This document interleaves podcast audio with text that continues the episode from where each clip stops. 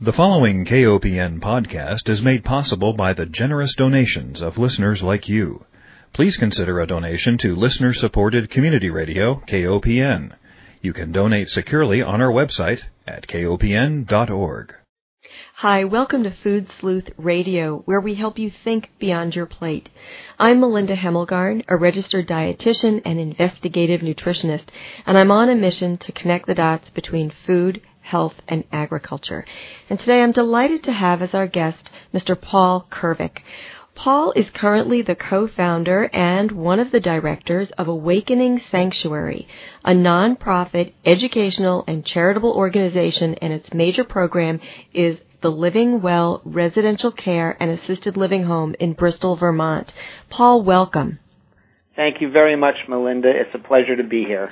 I wanted to have you on because somehow we found each other and we started talking about the healthcare system and we were talking about your role, my perceptions, observations of us both, about how people are fed in institutions. And you told me about New Beginnings, you told me about your sanctuary, and how you are feeding residents organic food and your books are in the black. Yes, absolutely. Food, of course, is in, in our minds medicine, and we are what we eat. And all health begins and ends at the cells, and how our bodies function is through the fuel we feed them. So to us, it's pretty basic. And when you're dealing with a vulnerable population, actually when you're dealing with any population, the better we can eat, the better chance our bodies and our physical health and all our health has a chance to be vital and sustainable. Well, tell me a little bit about how you got into your work with residential care and tell me about your facility. Absolutely. It's actually kind of a fun story. I was sitting around speaking to my daughter about this, trying to figure out how I ended up in assisted living and residential care.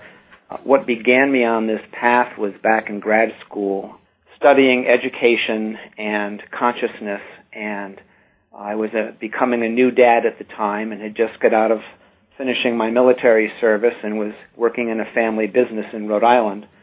And the only options I had was to go to the hospital. And in the course of my studies, we had some friends uh, who'd come from Europe, and they said, "Wow, you're going to have your children in a hospital. What, what's that about?"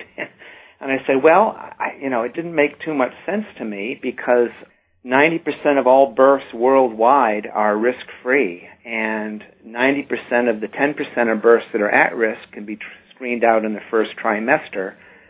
And someone who's looking at social systems and education, I was looking at, well, as a business person, why would we be delivering 100% of the service based on 1% of the risk? And it was really also clear to me that you know life is a series of changes. You know, we come in and we're born into this world, and the rest of our lives we're constantly changing. Every cell in our body is changing, and yet as a culture, our social systems, particularly around health, were based on controlling things and focused on illness. So it wasn't making sense that we should start life by treating it like a problem in illness and then building a social delivery system, which is the birthing care, through a model of illness, which is high cost and high technology. So we began the first alternative birthing center on the East Coast called New Beginnings.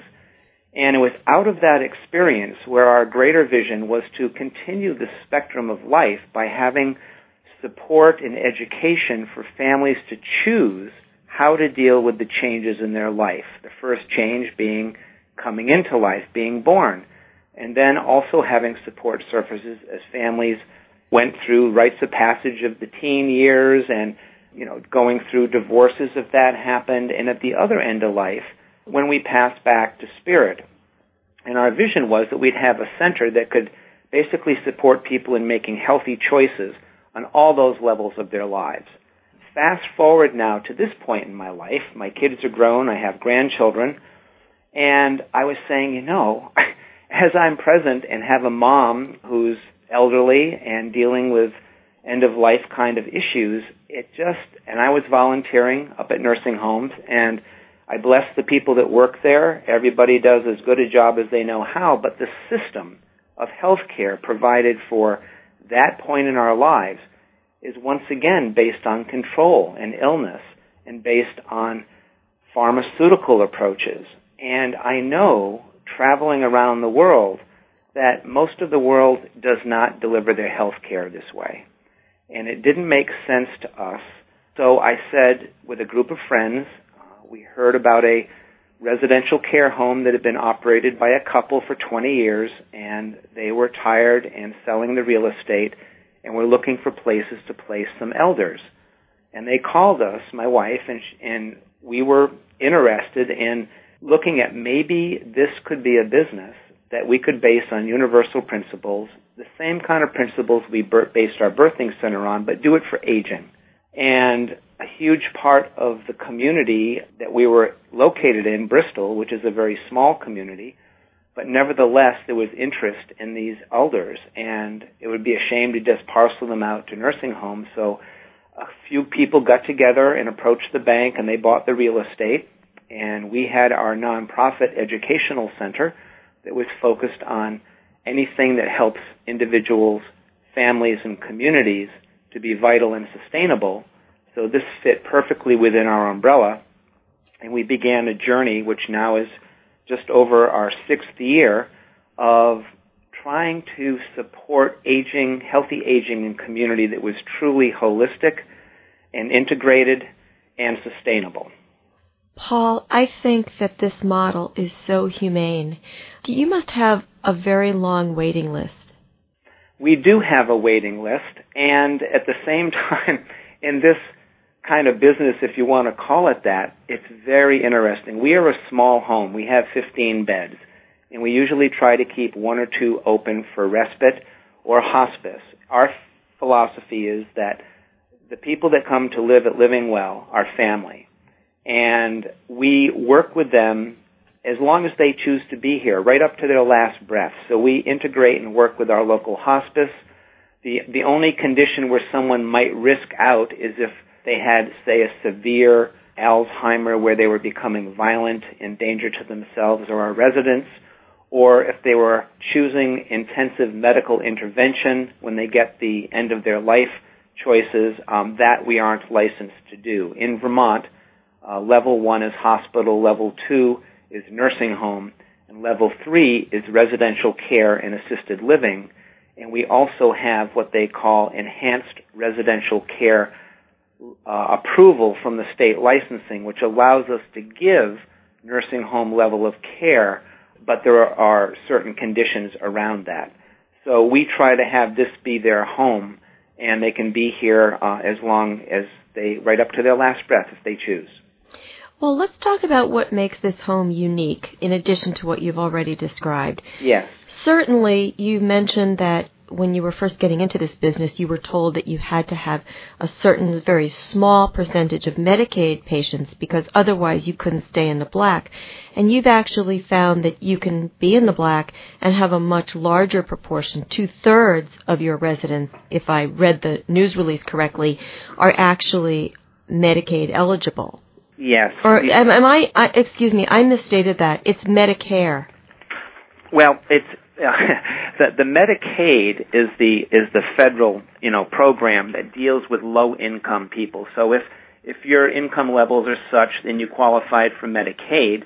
That's uh, you had it right the first time. What we're talking about. Medicare is also, of course, involved in this, but the Medicaid is the f- part that focuses on the, the low income folks. I see typically in the industry, if you look, you know, throughout the whole United States, the rule of thumb, and this is just, you know, what you hear in the industry, is they like to see in their census of residents about two thirds private pay or private insurance, and then one third the low income Medicaid. That's kind of standard formula for being able to financially be sustainable. And we know even at some of those, the, the industry is having real challenges now to be sustainable. Mm-hmm. Uh, in our case, we actually have had the opposite percentage.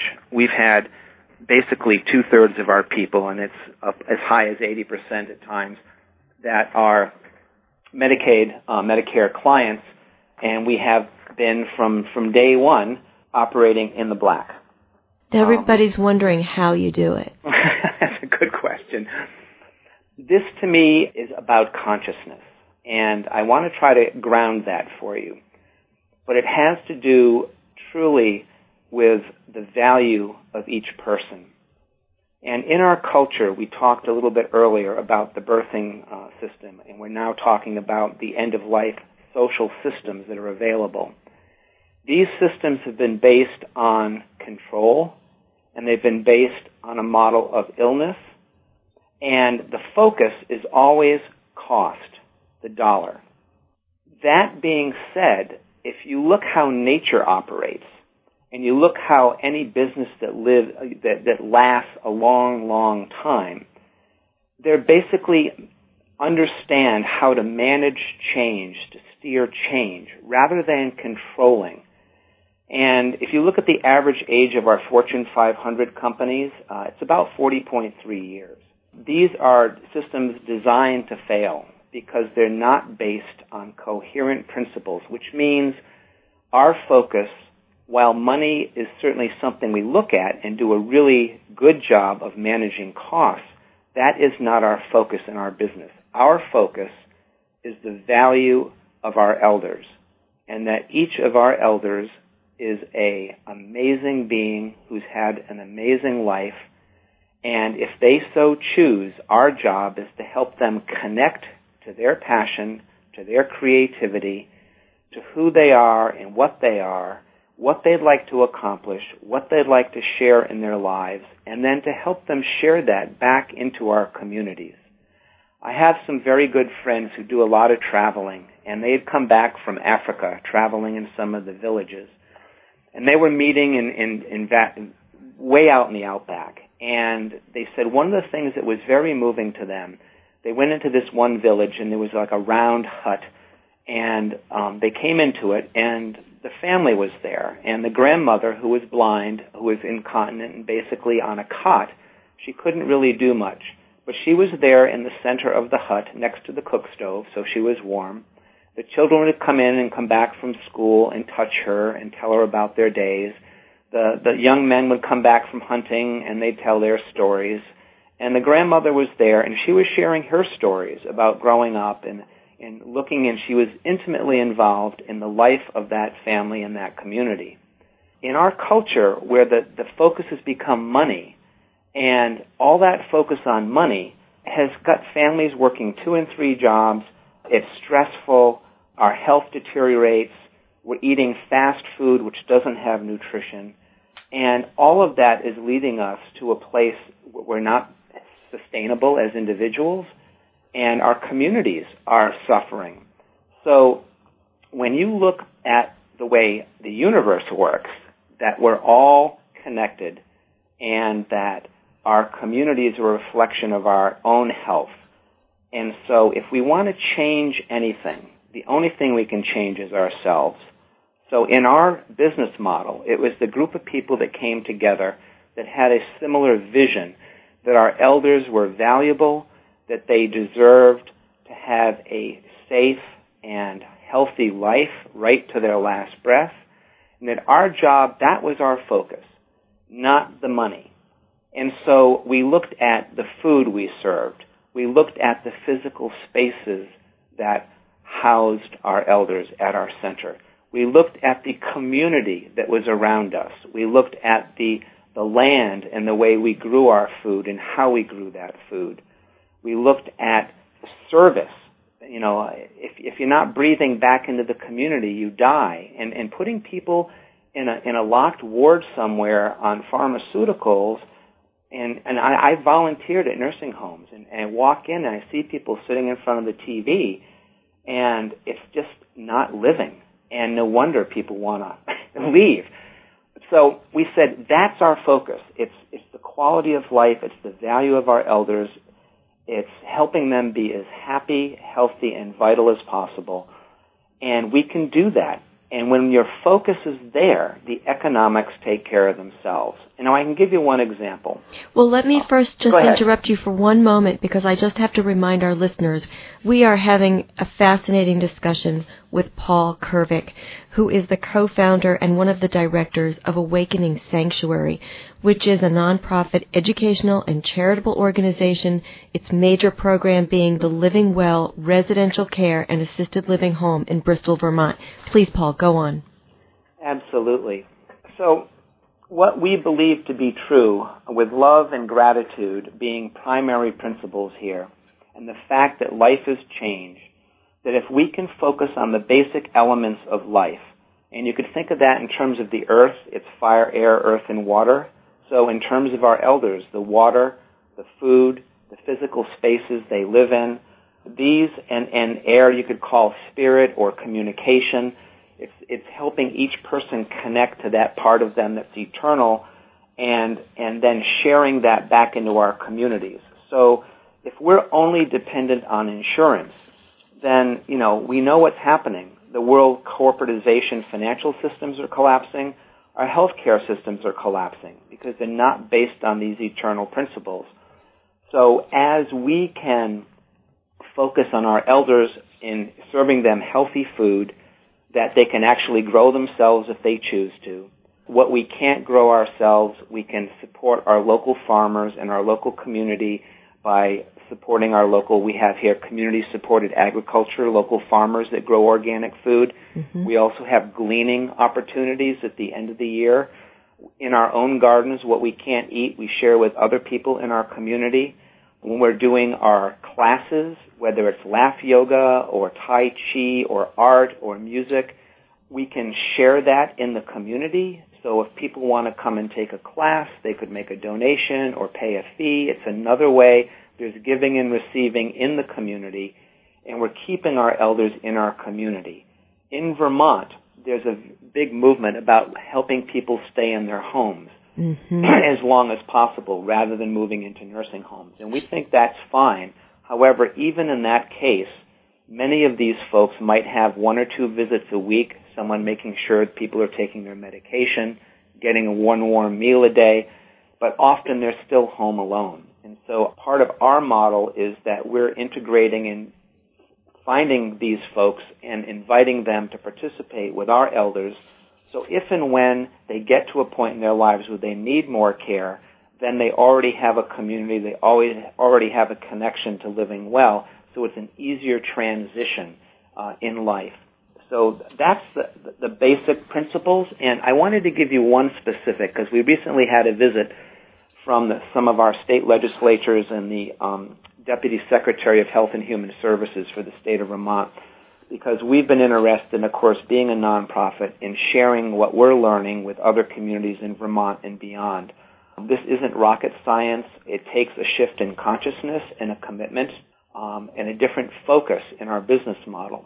And they are very interested and they're saying, well, like you asked earlier, how how can you do this? How can you afford this? There's one one perfect example, and it had to do with some steroidal inhalers that our residents, some of our residents were on. I think Medicaid or Medicare, whichever was paying for those. I think it's a thousand dollars a month. So picture all of us paying for insurance, and this is a federally funded program, and you're paying that, and because they're on these steroidal inhalers, which are quite powerful drugs, many of these residents also had to take some other kind of pharmaceuticals to help counteract side effects.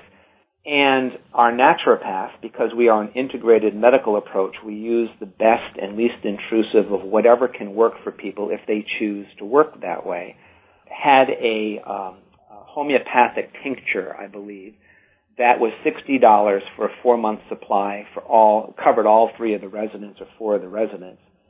And we had better results and that didn't even include the cost savings from the other pharmaceuticals for the other side effects. And you could just imagine scaling that up to all of the other facilities across this country. Just that one change, one shift could make a huge difference. That's a tremendous story. And I should also let our listeners know that in 2008, you actually received the Governor's Excellence Award as Vermont's program champion, recognized as being an extraordinary role model for healthy aging. You know, one of the things that you had described to me at an earlier time when we were having a conversation, you said that you had discovered that drumming was very effective in helping to control Alzheimer's disease. And I thought that was fascinating. If you know anybody who's ever experienced a drumming circle, for example, or the meditative effects of drumming, you can see how it would be really very drug-like. And I wonder if you can describe that. Absolutely. The drumming, if you think about it, we're all vibration, and every cell in our bodies vibrates. And this research was done by the VA, and they were showing the effect of drumming on the brain and on the heart and on the whole body. And we had heard about this, and at the time we happened to have a group of young 20 something year olds who were traveling through town who were artists. They didn't have a place to live. We had a big backyard, and they were traveling around with a yurt. And I said, How about we do an exchange? We'll let you put your yurt here for the winter, and then you can come in and, and help work with our elders. And they thought that would be great. So we thought, well, what they're going to do do art, which was wonderful. So we began that, and at evening, we heard this drumming out in their yurt, and we went out and said, "You got a bunch of drums here?" He said, "Oh yeah, we we we have a drumming circle." I said, "Well, how would you like to come in and um, do that with our elders?" And this was actually our our director, uh, Dee DeLuca, our administrator, who had who had learned about this and suggested that we we bring them in. Well, long story short, the elders took to this drumming and it was changing lives. We had people um, calling up families who they hadn't talked to in a while. They had severe dementia. We had physical improvement in their their health, blood pressure. Uh, I mean, all kinds of things just from this drumming, and it got to be where they wanted to write their own songs. They started going out, and we we performed at farmers markets. They were in for two hours drumming in the Fourth of July parade and when the state heard about this and we got this award, we actually went up to the state house where the governor presented the award to our elders and they made him a little drumstick and a drum and he'd never drummed a day in his life and actually joined in while they were chanting and drumming and we were invited to go to other nursing homes and share with them as well. So things like that is a way our elders can give back to the community and the community can give back to our elders you know, I think it's really beautiful the way you describe elders as story holders and wisdom keepers. And I think in other cultures, you know, traditionally we do call upon our elders for their wisdom. And it's it's sad now. I think specifically of farmers, where the average age of the, your average typical farmer is in their mid fifties, and we think about all the institutional knowledge they have about growing food because of course food is where I'm mostly focused, but you think about all the wisdom, the collective wisdom that if we don't tap into, we're going to lose it. And this is so, so true. And I, I did want to make sure we covered, in addition to the food, which is also huge for us as well, but there's one other principle I hadn't mentioned that's very important to speak about because we are actually the only nonprofit in this country that has adopted this. And we spent four years looking for a system of governance, decision making, and organization that was actually based on coherent principles. And this is a huge difference in any other business you'll see. And it basically says that every person in living well is of equal value to our living system. Just like if you wanted to sail a boat across the ocean, the person that's up there with the binoculars seeing where you're going, the person down in the engine room making sure the engine is running, they have equal value or that ship isn't going to make it from point A to point B. But our social systems of governance and organization and decision making are not based on those principles. And Gerard Endenburg, who we finally found from the Netherlands, who was studying cybernetics and chaos theory in nature looked at how the earth, how food, how nature grows and changes and deals with efficiency, and basically came up with a system of governance that was based on these universal principles. And he went back and researched every governance system, social organizing system since the beginning of time, and if you ask most people to say what what's our, our most evolved system, and we'd all say, of course, democracy. But even in democracy, if we have if I have one more vote than you, I win, you lose. And what we have is a system here where every voice cannot be ignored. And any decision that's made, and in a nonprofit organization, the power lies in who sets the policies, which is typically your board of directors. So in Living Well, our elders, their family members, our staff, and the directors are all part of a living system that also includes members from the community. Living Well is not separate. It's part of a living community. And so all of those voices are important to be heard when it comes to making policies. So we actually have residents that sit in on our general circles. We have two staff members that actually sit on the board of directors. We have outside people from the community. So this is a very hugely unique and important part of living well and why we're successful. Paul, I want to thank you. I knew our time together would fly. I want to help our listeners know where they can get more information about Living Well. And uh, simply the website is www.livingwellcarehome.org. We've been speaking with Paul Kervick, who is one of the directors and co-founder of the Awakening Sanctuary, which is a nonprofit, educational, and charitable organization, but your major program is the Living Well Residential Care and Assisted Living Home in Bristol, Vermont. I know I'm going to put this home on my travelogue when, when I'm up in the Northeast because it's truly a remarkable system that you've created and a national model. I want to thank you so much for being my guest today. And I'd like to thank our listeners for joining us and to remind everyone that Food Sleuth Radio is produced at KOPN Studios in beautiful downtown Columbia, Missouri. Paul, thank you for making the world a better place. And thank you very much, Melinda. Bless you and all your listeners. And if there's any way we can ever help and share, we're happy to do it. Thank you.